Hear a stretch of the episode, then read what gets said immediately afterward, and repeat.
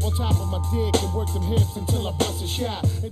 Yes, people, what's going down? Welcome to another episode of Echo Chamber. Let's get into the UK box office top 10 for the weekend of the 23rd to the 25th of August. At number 10, we got the secret cinema screenings of Casino Royale.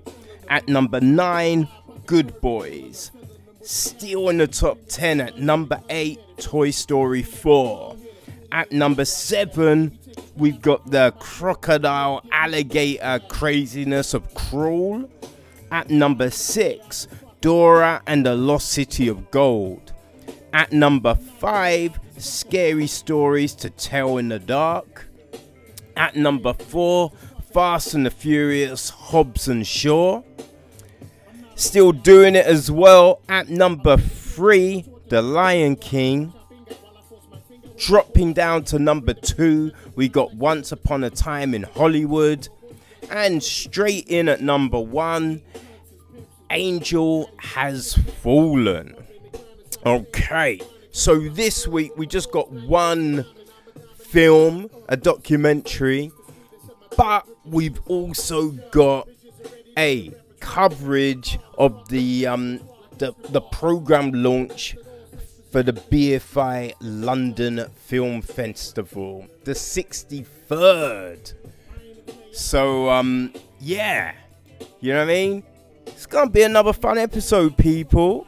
So let's get into some of the stuff, right? Okay, people. This one's to all the horror fans. The Miskatonic Institute of Horror Studies, London, announces its full lineup of lectures and events. Okay, so the Miskatonic Institute of Horror Studies, the world's longest-running educational organization devoted to the study of horror history, theory and production, is pleased to announce its full 2019 lineup of classes, led by some of the genre's world's most renowned critical, literary and filmmaking luminaries. The Miskatonic London unleashes a heady fall semester that includes bad trips and psychedelia in the acid horror of the late 60s and early 70s. The corridor as a locus of angst and dread in horror film and fiction, adaptations and mutations of The Thing, and a career talk by filmmaker Gary Sherman, moderated by filmmaker Sean Hogan, in collaboration with Wales Arbitoire Film Festivals. All classes at the regular branches are standalone events. Think a TED Talk but with booze and horror. Though people can opt to buy a season pass for a discounted price. All information will be in the details of this episode. Okay, so, you know, this will be taking place at the Horse Hospital, which is in Bloomsbury. So you've got advanced tickets of £12, on the door they're £15, and the In Conversation events are £17, in advance, £20 on the door. You can get a season pass, which is 4 classes for £45. So yes, go to the episode and you can find out all of the when all of this takes place, but I'll give you the dates. So Thursday the 12th of September, 7 till 10, The Bad Trip. This is psychedelic horror cinema 1967 to 1972, and the instructor is James Riley. Then Thursday the 24th of October, 7 till 10, The Corridor Gothic with instructor Roger Lockhurst. And then Monday the 18th, 7 till 10, live from the Miskatonic, Gary Sherman in conversation, moderated by Sean Hogan. Yeah, I think that's... Oh, and there's Thursday the 12th of December, 7 till 10, Things from Other Worlds, Adapting, Transforming and Translating the Thing, instructor Laura May. So, yeah, people, they're all your dates. Now go to the episode for all the information and the links. Okay, so this week I watched Ask Dr. Ruth, which is a documentary that follows, well, she's 91 now, but at the time it was leading up to her 90th birthday. And yeah, it follows the sex therapist, Dr. Ruth Westheimer. It's fascinating. It really was. You know, not sure what to expect, but it was a fascinating documentary. So this is all the premise, you know, from director Ryan White. He directed the documentary The Keeper, which is on Netflix. Comes Ask Dr. Ruth, a compelling documentary that chronicles the life of Dr. Ruth Westheimer, a Holocaust survivor who became America's most famous sex therapist. With her diminutive frame, thick German accent, and uninhibited approach to sex therapy and education, Dr. Ruth transformed the conversation around sexuality as she approaches her 90th birthday and shows no signs of slowing down. Dr. Ruth revisits her painful past and likely path to a career at the forefront of the sexual revolution. Which, look, we didn't get, you know, her shows in the UK, but you always knew who she was. You know, it's one of those crazy things.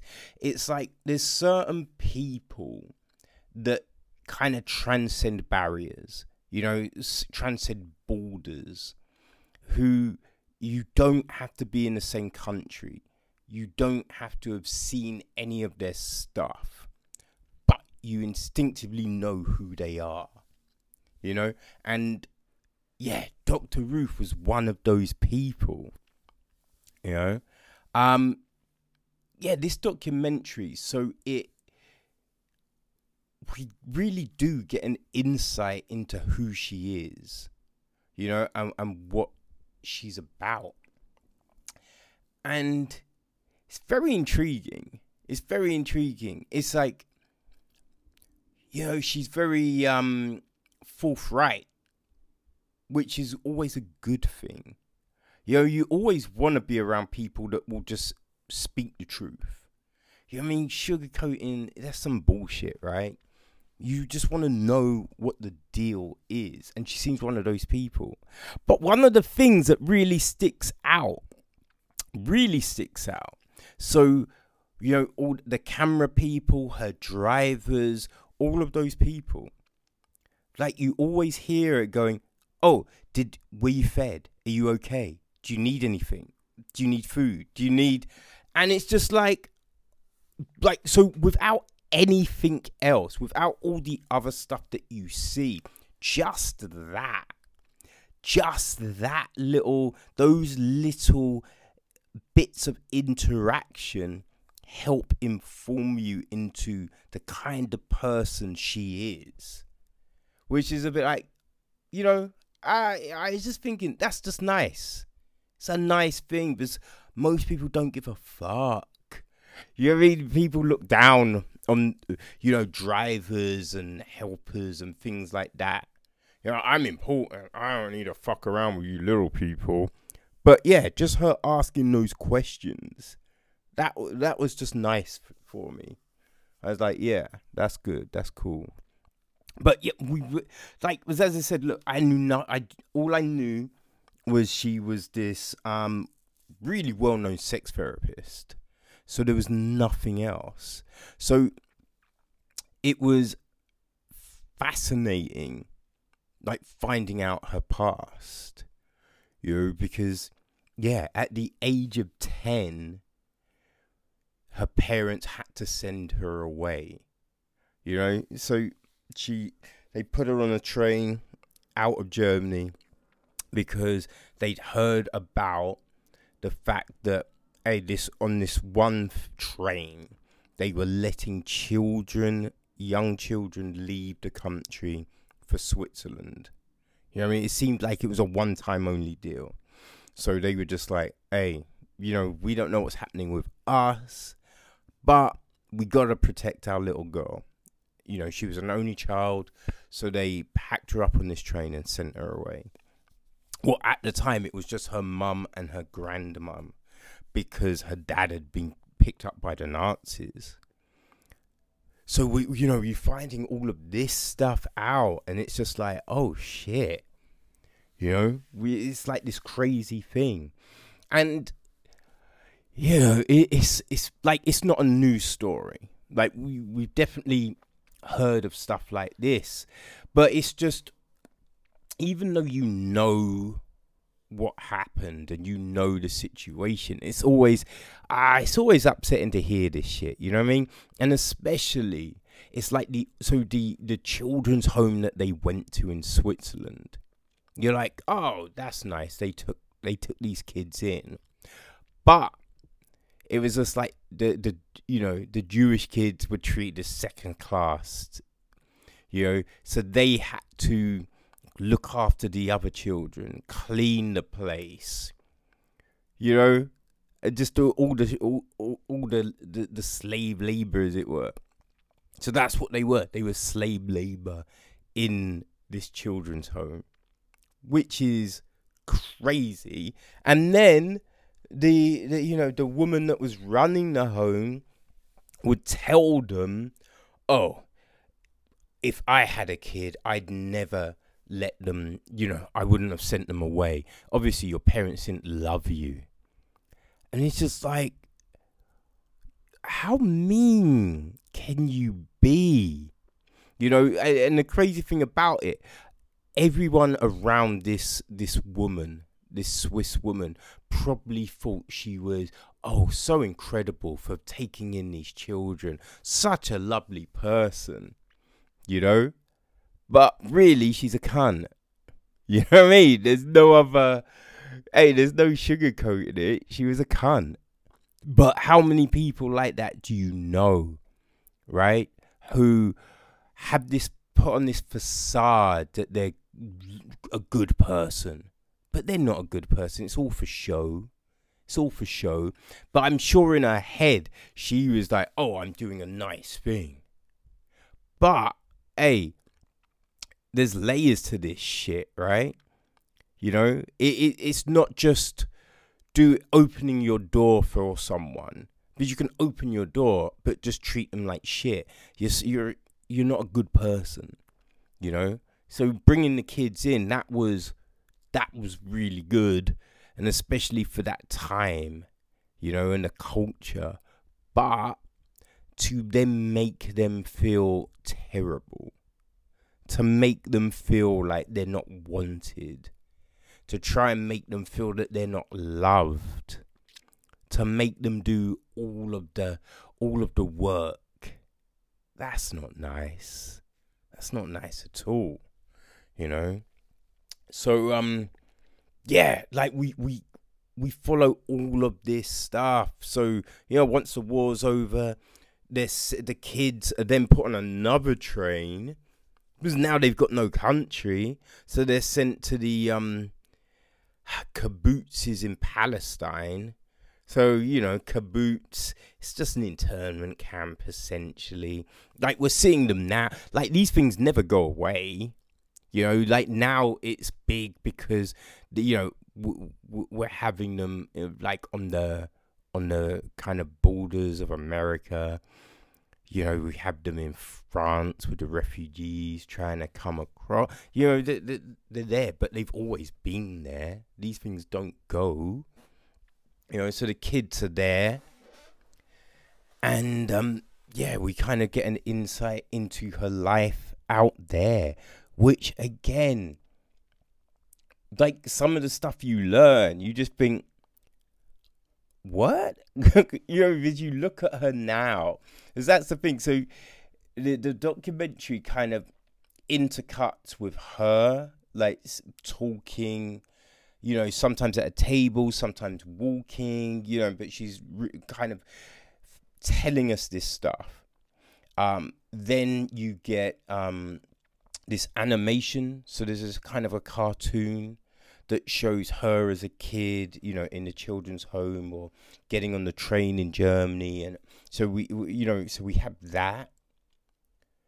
Then sometimes there's pictures. And so you're getting all of this.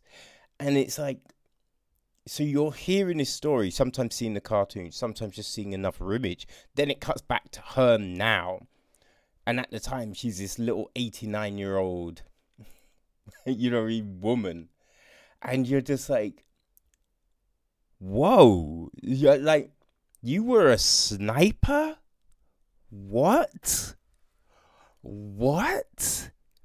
You know, it's insane. Like, some of the stuff that you find out about her, it's crazy.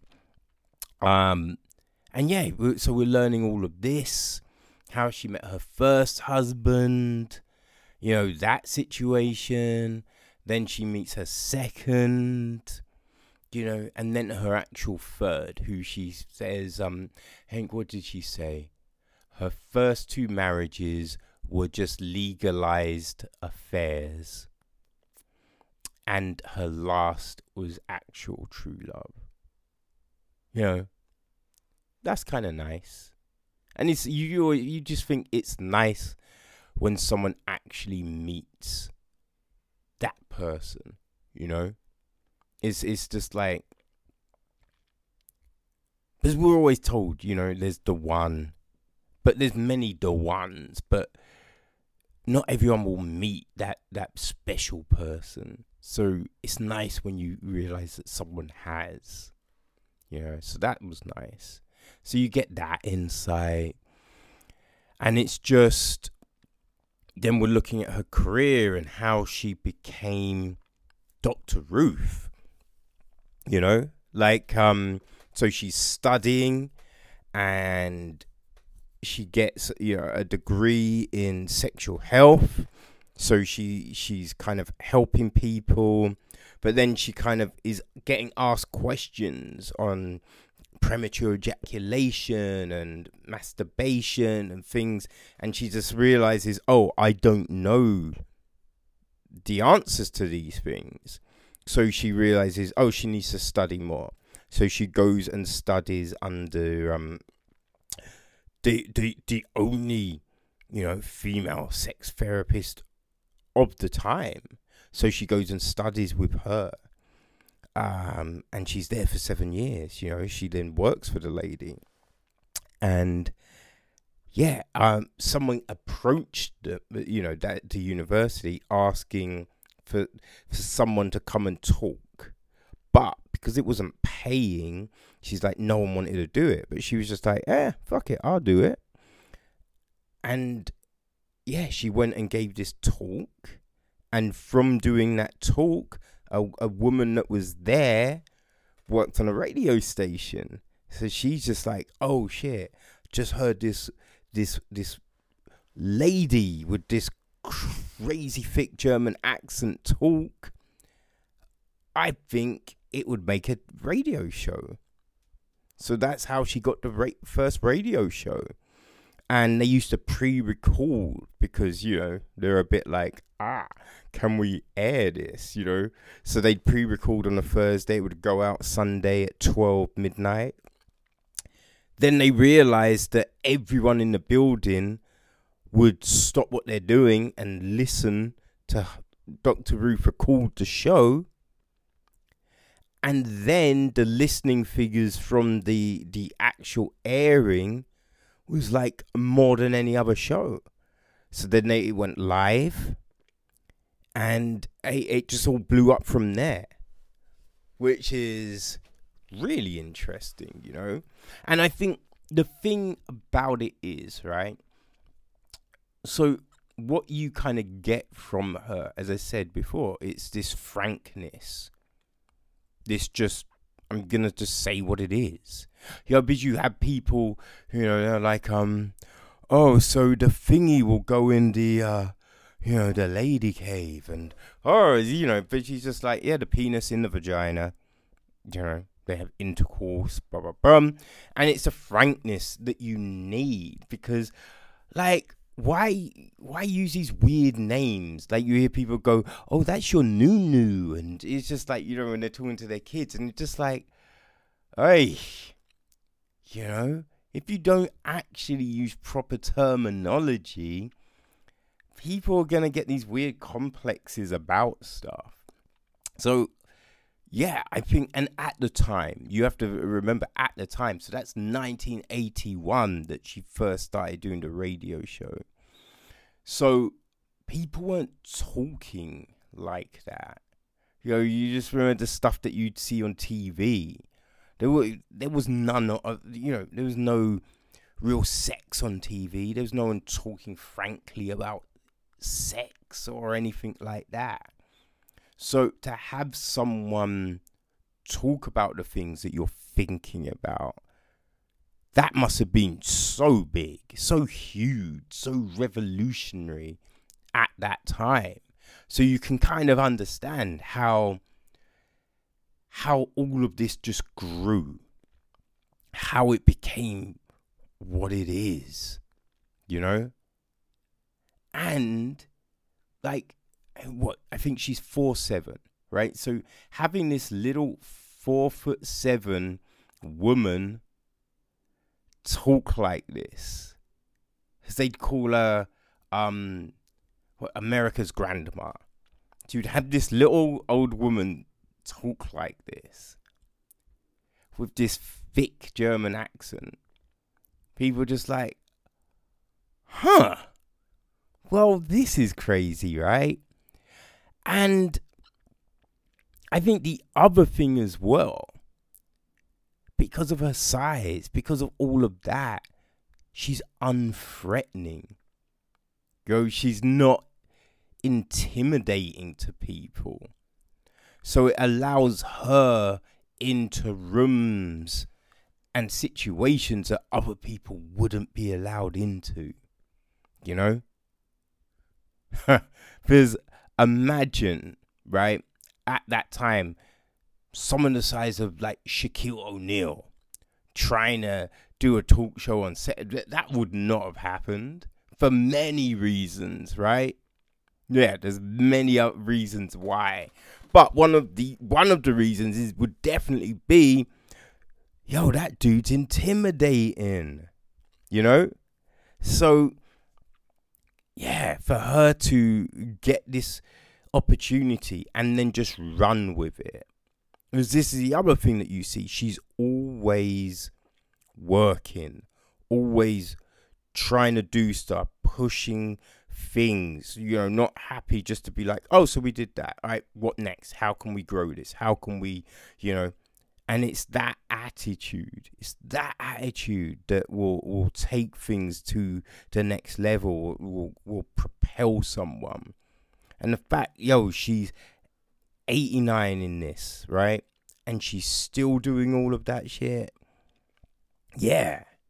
Because, you know, but look, she's 89 and still doing, because she keeps her mind active, because she's thirsty, but she wants to people to learn and understand and grow. That's huge.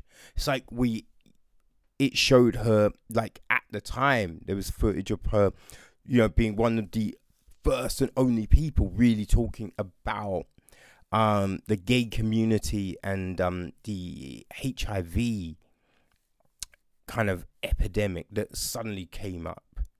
You know, so she's talking frankly about this and just talking about it in a way that's not trying to ostracize people, you know, not trying to vilify, you know, gay people about, oh, yes, they created this. They, you know, I mean, they're carriers and they're devils and all of this. She's just frankly talking about it. And it's just like, it's things like that. It's people being prepared to have the conversations that helps people understand and learn, that helps break stigmas, you know, lets people understand what this is, how it actually affects people. And that's big. That's really important. So, yeah, it's just a fascinating documentary. And then amongst all of this, we see her, you know, we see her go to Switzerland and we see her go to Palestine. And so she's visiting a lot of the places like where she grew up and where she had certain experiences and stuff like that. Like, yeah, she goes to this gun collector in Palestine. You know, so then we hear about her becoming a sniper. And she visits the building where she had, you know, a bomb went off and nearly, yeah, I mean, well, it killed people around her. You know, so, and she was severely injured. So we learn about this. And, you know, so we're finding all this stuff about her along the way. As she's meeting, like she went and met her first boyfriend and like her childhood friend and just all of these other people. So yeah, it's a fascinating documentary. It gives you a really good insight into, yeah, Dr. Ruth, like, you know, what she's about. I mean, we have like her kids are on it, her grandkids are on it. So you kind of find out, all right, so how was she at home? Like, you know, what kind of things did she talk about? Like, did she tell you about sex? Like, so all of this. So obviously, look, you know, all these kind of documentaries, they can only show you so much, you know. And it's kind of edited as well. So, you know, are we actually getting the full insight into who these people are? But look, as I said, because it shows you the way she was interacting with the drivers and the security and all of that, I think you do get a good sense of her drive and who she is. And it's fascinating. So I would say that this is definitely worth checking out. So if you're in the States, I believe this is airing on Hulu. If not, okay, so it's available as on a digital download from the 9th of September and on DVD and Blu-ray from the 16th of September. So, yeah, all of that information will be in the details of this episode. But listen, yeah, it's fascinating. Like, I don't know, so in places, it may seem a little long sometimes. It's like 100 minutes, right? So an hour and 40 minutes. But it is interesting. You know, it is really interesting with what we learn and you know, how we see things. And just the information that you pick up, you know, from the times and all of that. So yeah, it's definitely, I'd say it's definitely worth checking out, okay? So yeah, that's Ask Dr. Ruth from director Ryan White.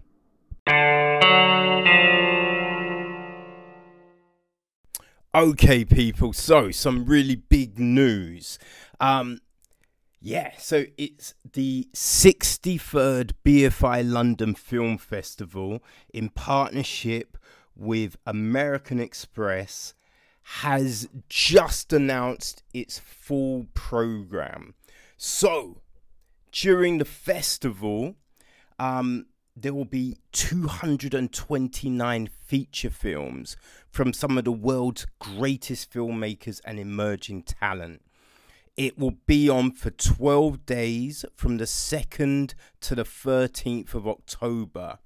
The LFF will celebrate the diverse landscape of international cinema, showcasing films set to entertain, inspire, provoke, debate, and tackle the urgent issues of our time.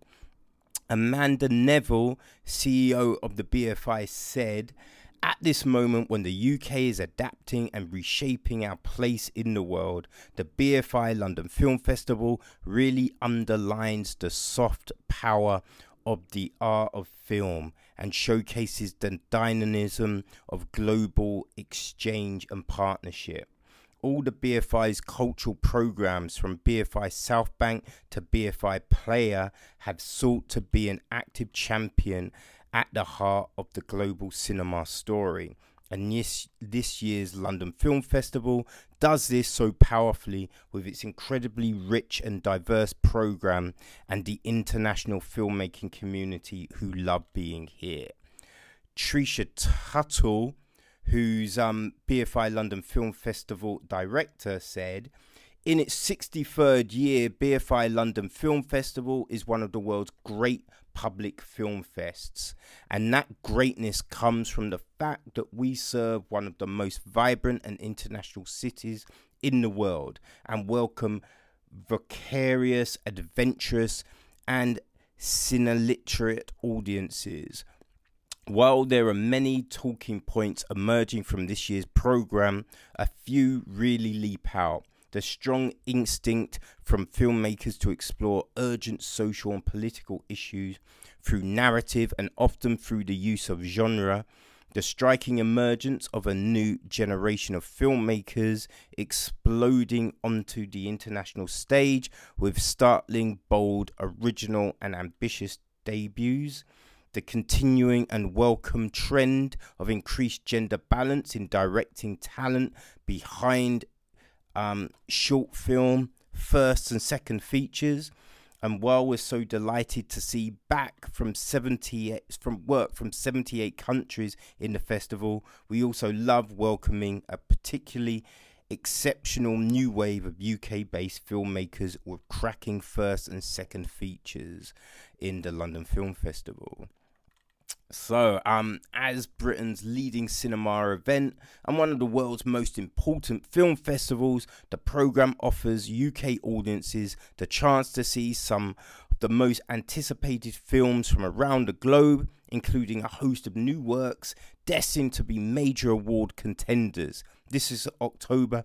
The festival will present 28 world premieres, 12 international premieres and 28 European premieres, welcoming an impressive lineup of first-class filmmakers and acting talent.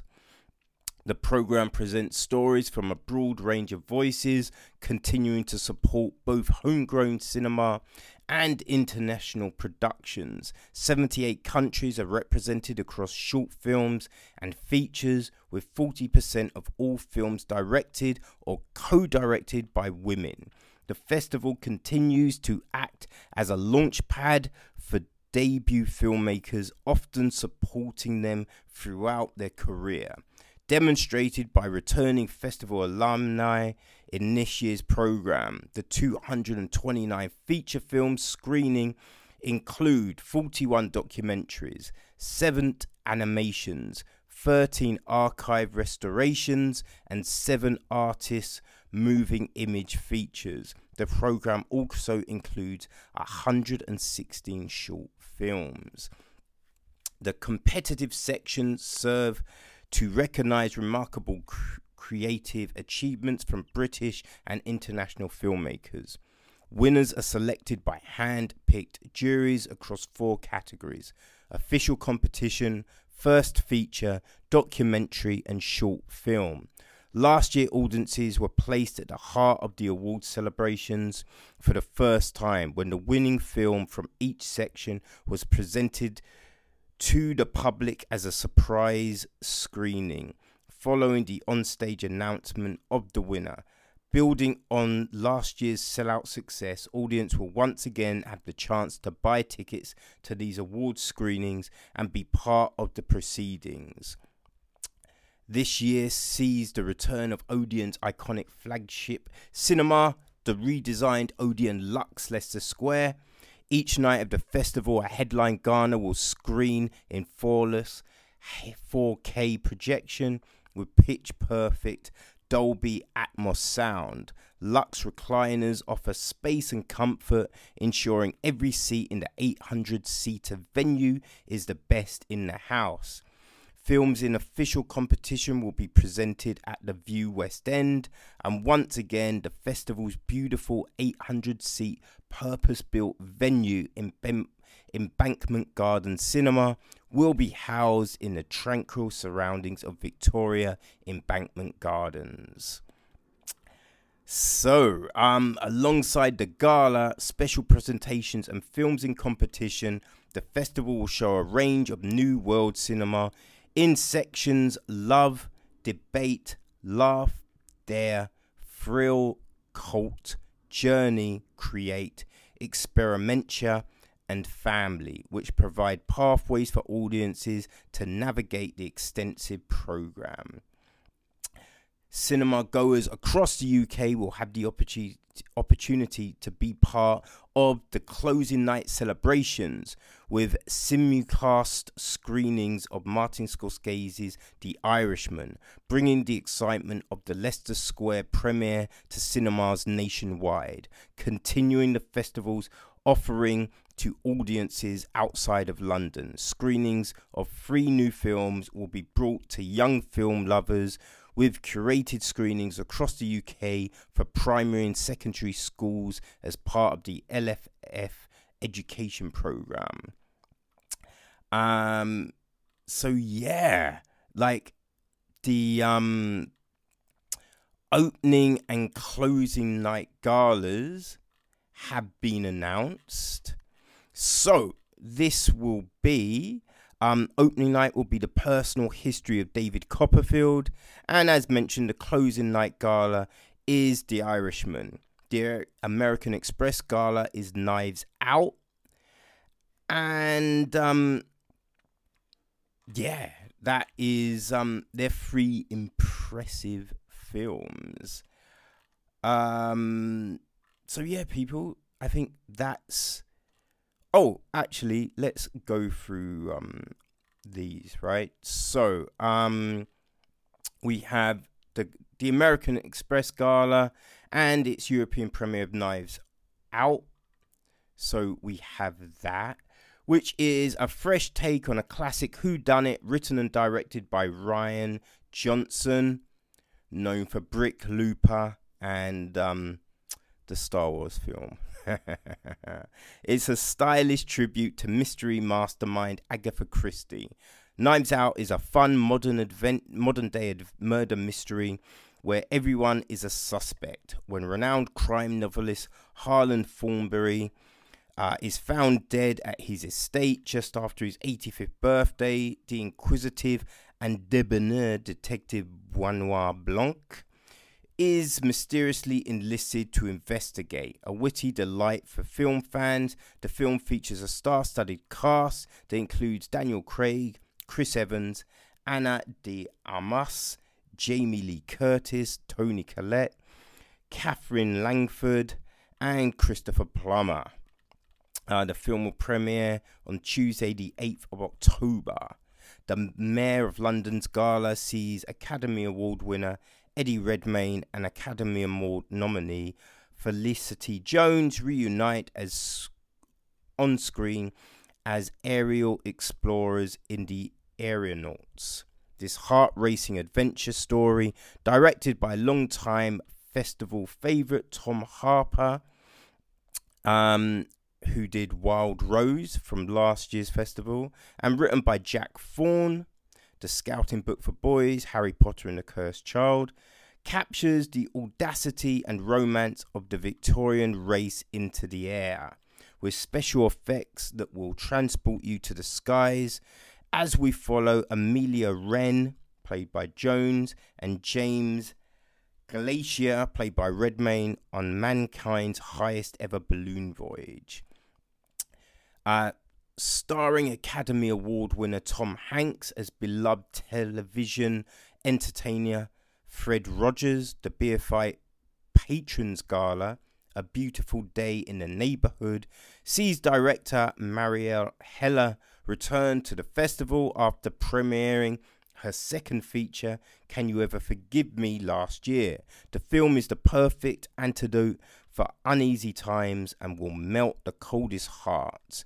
Matthew Rhys is excellent as magazine writer Lloyd Vogel, who is commissioned to write an article on The Presenter regarding Rogers as a monolith of an unfashionable past. He asks, could anyone really be so good, so kind? But on spending more time with Rogers, Vogel begins to question his own misanthropic outlook.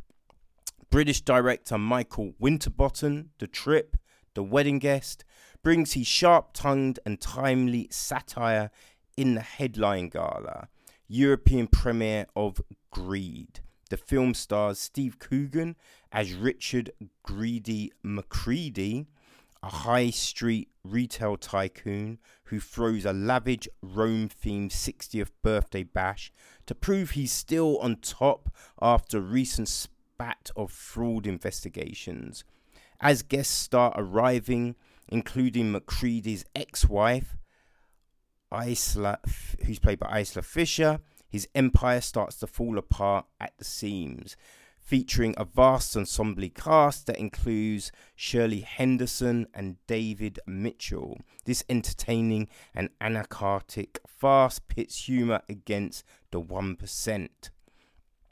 Celebrated screenwriter William Nicholson, Les Miserables, Gladiator, Shadowlands, directs Annette Bening and Bill Nighy in the headline gala Hope Gap, a witty divorce drama that depicts a couple in their 60s as they face the end of their marriage after 29 years.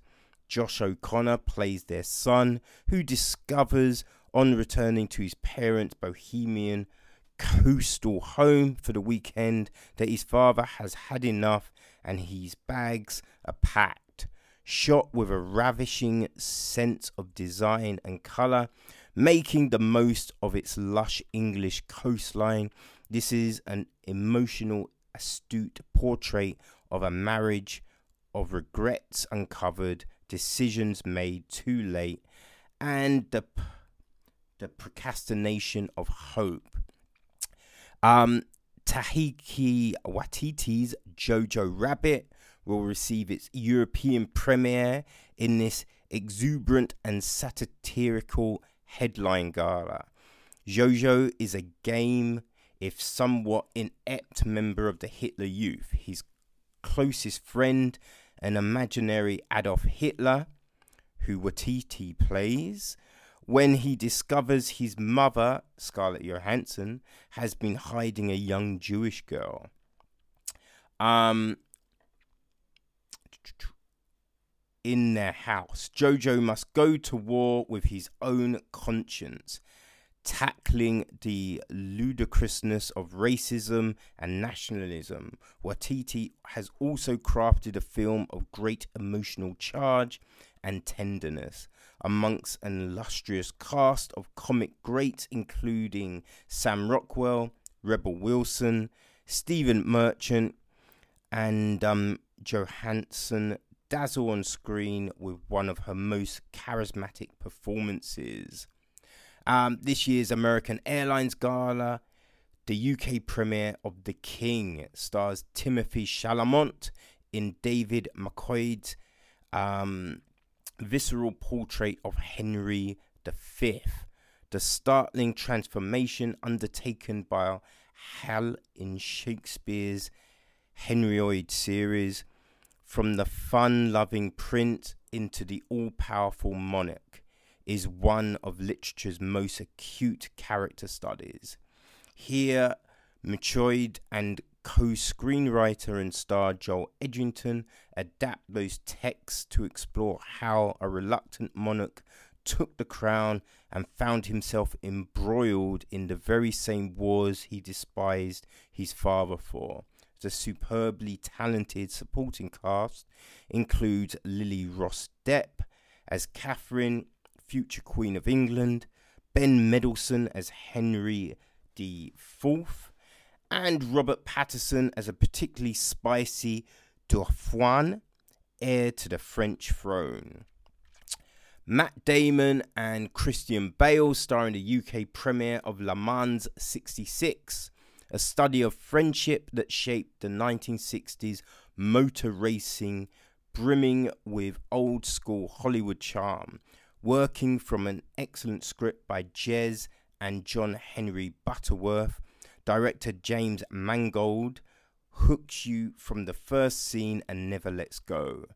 The Mayfair Hotel Gala is Marriage Story, directed by Noah Baumbach, and starring Adam Driver and Scarlett Johansson as an ill-fated couple who are married, have a son, and run a theatre company together. Arguably Baumbach's most personal film to date, Marriage Story charts the unravelling of their marriage, often with bitter hilarity.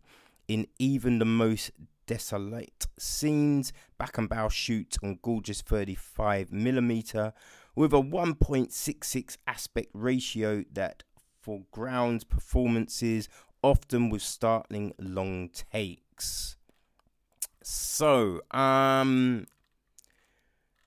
people, I think that's, I think we will leave it there. But, hey, I think this year's London Film Festival is definitely one not to be missed. So, I would definitely say be aware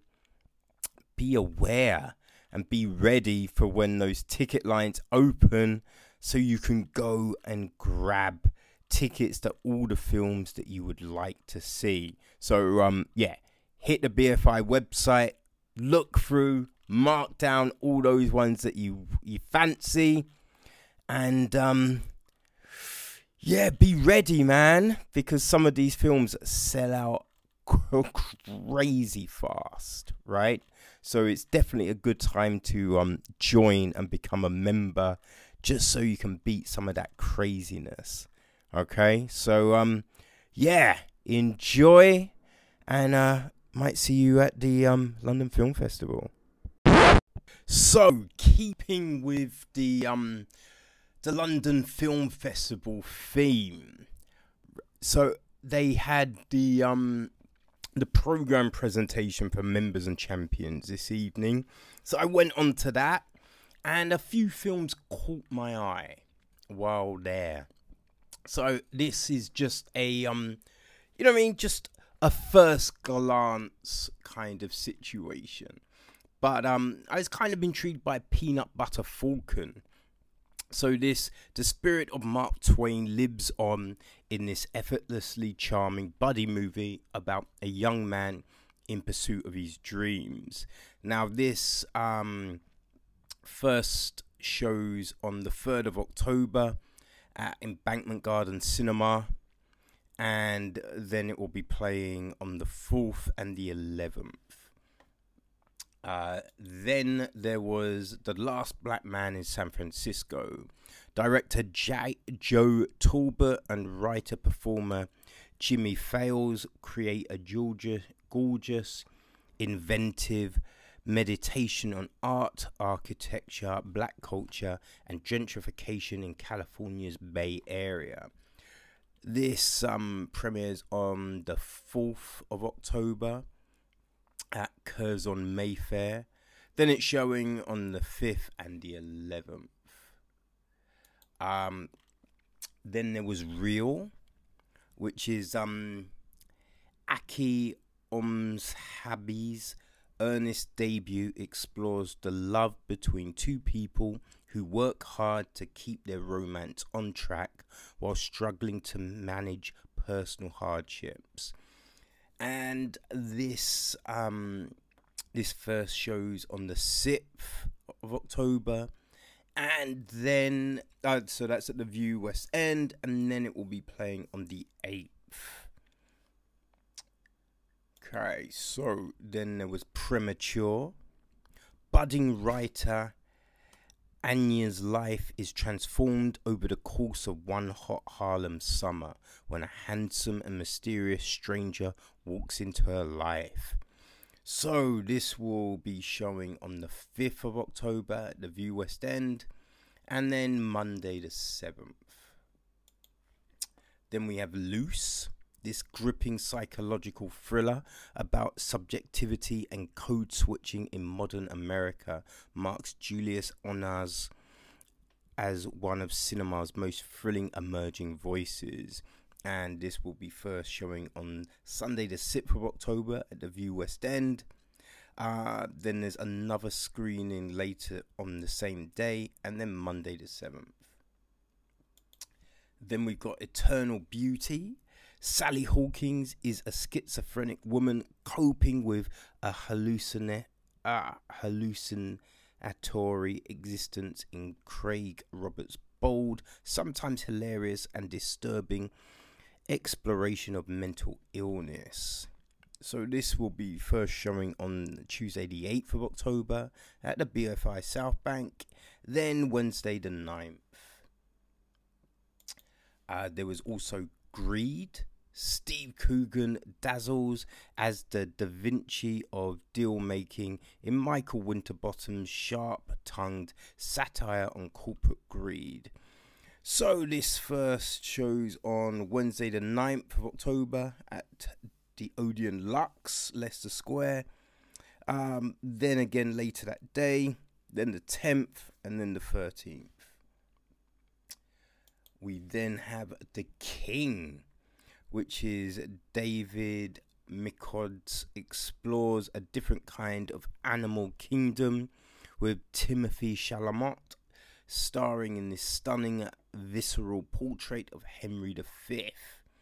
This will be debuting on the 3rd of October at the Odeon Lux, Leicester Square, then later on the same day, then Friday the 4th. And Sunday the 6th. There was also Hope Gap. Annette Bening and Bill Nighy star as a couple on the rocks in this witty divorce drama, directed by celebrated screenwriter William Nicholson. So this will be debuting on Friday the 4th of October at the Embankment Garden Cinema. Then it's showing this a bit later that same day, then Saturday the 5th and Sunday the 6th. And then there was Jojo Rabbit. Taika Waititi delivers an exuberant and irreverent comedy about challenging dogma and hate. So this one first airs on Saturday the 5th of October, Odeon Lux, Leicester Square. Again, a bit later that same day, then Sunday the 6th and Monday the 7th. We've also got Marriage Story, which I haven't made my mind up about. So in a career full of remarkable high points, here is another dizzying high from Noah Backenbauer. It's also his most personal yet. So this will be on Sunday the 6th at the Odeon Lux, Leicester Square. A bit later that same day, Monday the 7th, we've got two showings. And then Sunday the 13th. But yes, not quite sure. I mean, it's Adam Driver. I haven't made up my mind how I find him. So I don't know. But I am a big fan of Noah's films, so I probably will. So we had those ones.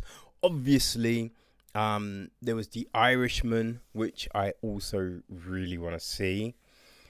But yeah, I think that was my first glance of films that I thought, ooh, I think possibly these. So I'm going to go through the program, and next week I will... put out my final list of what I will be looking to check for. But yeah, that's it, man. But yes, check out the program. You don't want to miss anything. What's going down, people? So, yes, it's that time again. We're reaching the end of another episode.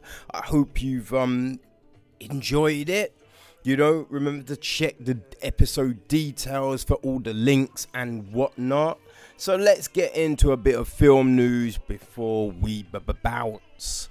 Okay, so in some news that caught a lot of people off guard, Netflix just revealed that El Camino, a Breaking Bad movie, will be hitting on the 11th of October. Yup, that's right, and it's a direct sequel to the TV show, which is interesting, right? What we know is Vince Gilligan, who wrote the TV show, he wrote and directed this film. And the synopsis is, in the wake of his dramatic escape from captivity, Jesse must come to terms with his past in order to forge some kind of future. And the only other thing we know is Aaron Paul is reprising his role, but we don't know who else is appearing or anything like that. So that means I've got a short amount of time to actually finish watching the Breaking Bad TV series. So I better get to that. As mentioned in Echoes from the Void, hey, it was D23 Expo last week, and a lot of news was dropped. So on the film side of things, Pixar revealed a couple of films. One called Soul, which is from director Pete Docter, who did Up, Wall-E, and Inside Out.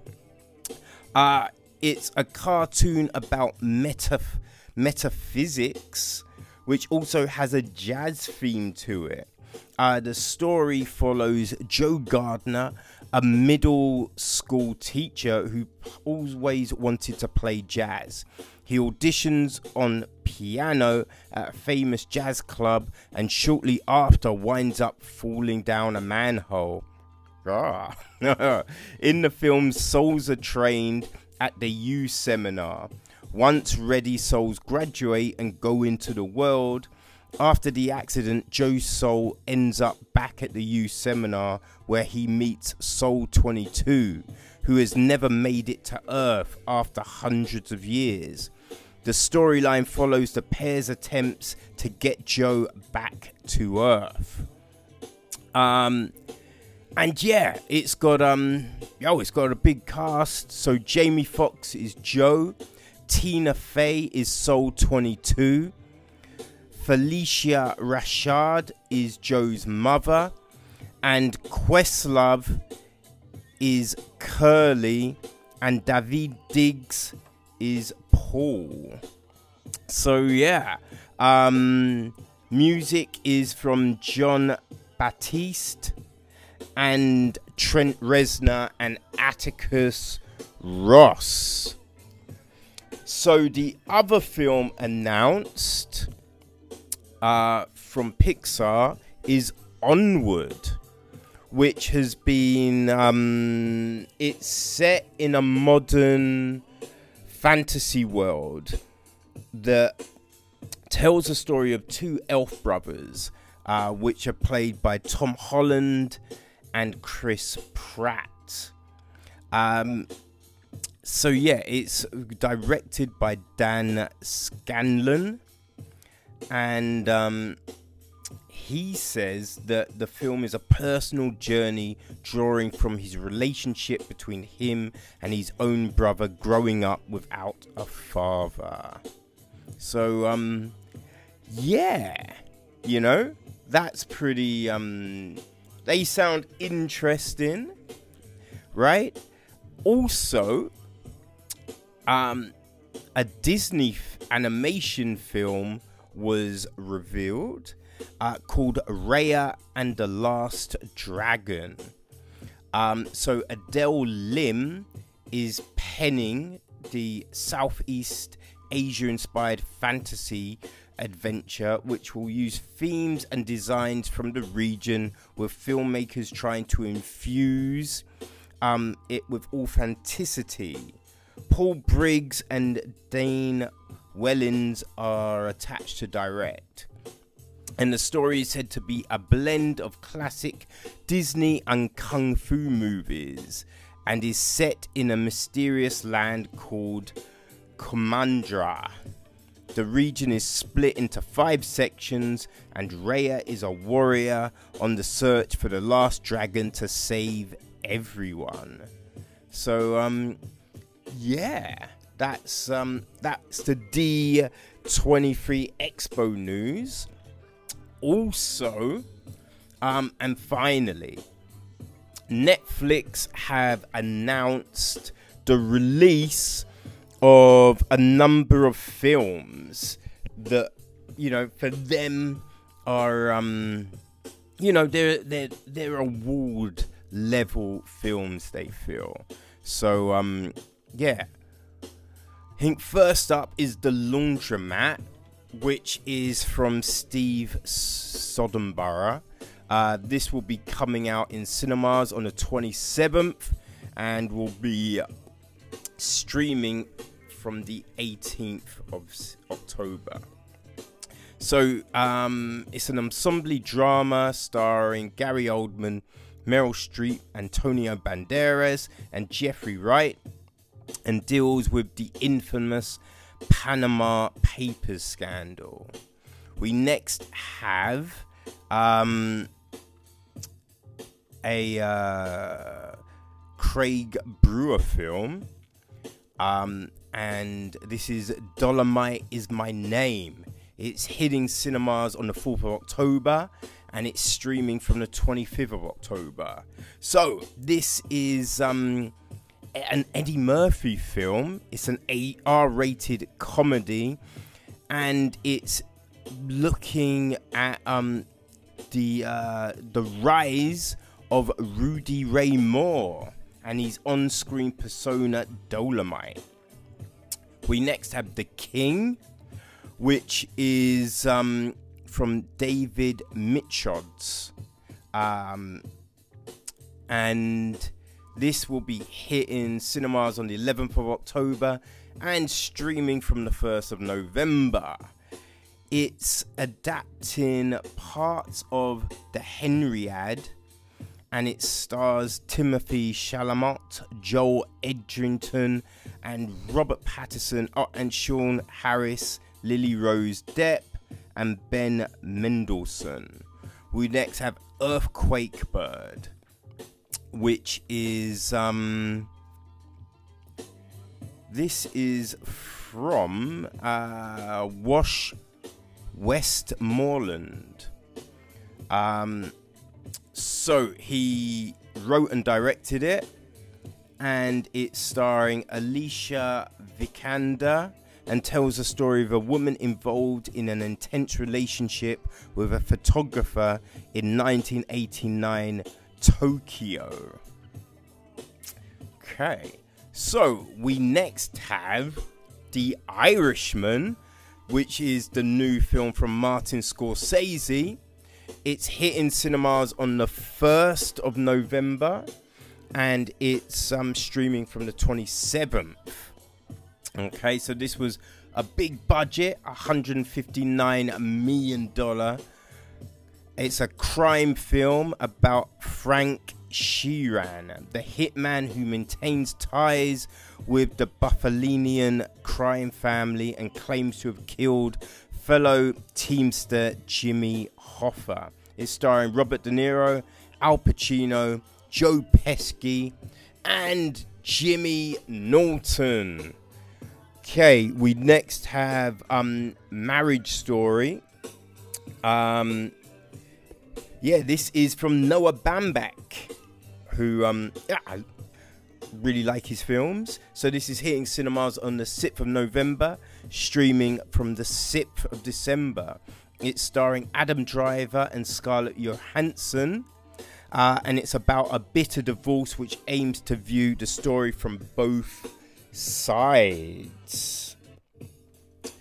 So then we have Claws, which will be hitting cinemas on the 8th of November and streaming from the 15th of November. It's from Sergio Pablos, and it's an animated feature. It follows a postman who is posted to a frozen town in the north, where he discovers Santa Claus is hiding out.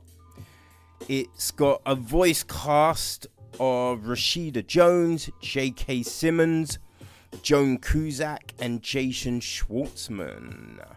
Then we've got I Lost My Body, which is hitting cinemas on the 15th of November and streaming from the 29th of November. It's from Jeremy Clapin. It's another animated feature, which is said to be a dark comedic French affair. And it follows a severed hand that escapes from a dissection lab, determined to find its body again. Okay, so we then have Atlantics, which is hitting cinemas on the 15th of November and streaming from the 29th of November. So it's from Matty DePoops. It's a supernatural romantic drama about a group of Senegal construction workers who head out to sea in search of an opportunity. Amongst them, lovers who must deal with the fact one is betrothed to another man. And finally, The Two Popes, which is hitting cinemas on the 27th of November and streaming from the 20th of December. And this is from Fernando Meirelles. So it's an amusing chamber piece in which Pope Benedict the 16th, who's played by Anthony Hopkins, debates with his progressive incoming successor, Pope Francis, who's played by Jonathan Pryce, as to the best path forward for the Catholic Church. All right, people. So, yeah, this has been another episode of Echo Chamber. I think next week I will be dropping my review of Once Upon a Time in Hollywood. So, yes, next week. All right. So I'll catch you then. All right, people. Peace.